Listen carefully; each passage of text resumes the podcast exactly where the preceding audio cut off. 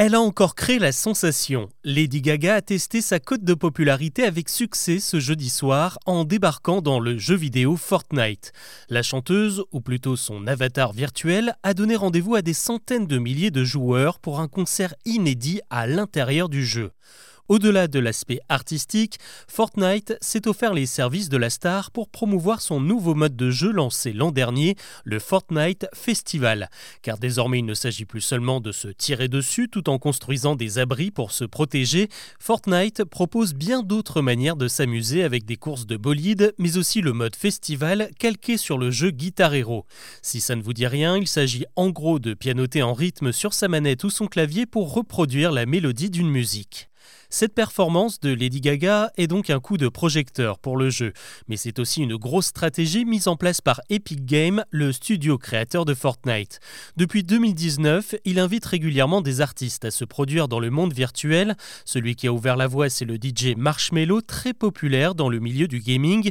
Et très vite, l'éditeur a vu dans ces événements le moyen de faire venir un public encore plus large et donc de nouveaux joueurs potentiels.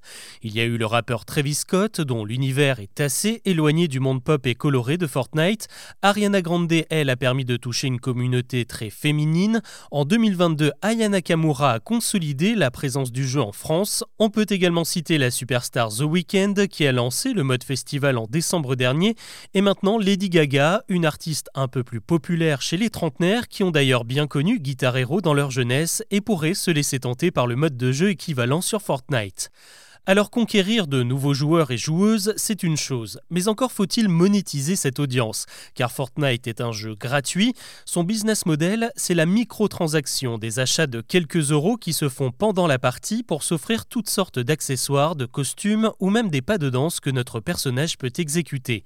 Et un peu comme on vend des t-shirts et des posters dans les concerts réels, il se passe la même chose sur Fortnite, les joueurs mettent le paquet pour personnaliser leur personnage et faire honneur à la star virtuelle qui est sur scène.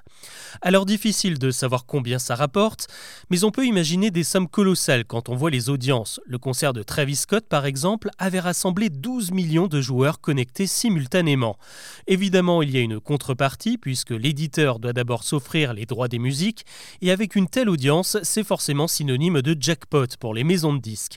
Les majors y voient aussi un moyen de développer leurs artistes, qui eux aussi peuvent toucher un nouveau public, et il y a enfin un intérêt car ces concerts sont des shows à part entière avec une ambiance, des décors, du son et lumière, des événements virtuels qui préfigurent peut-être ce que sera le métavers de demain.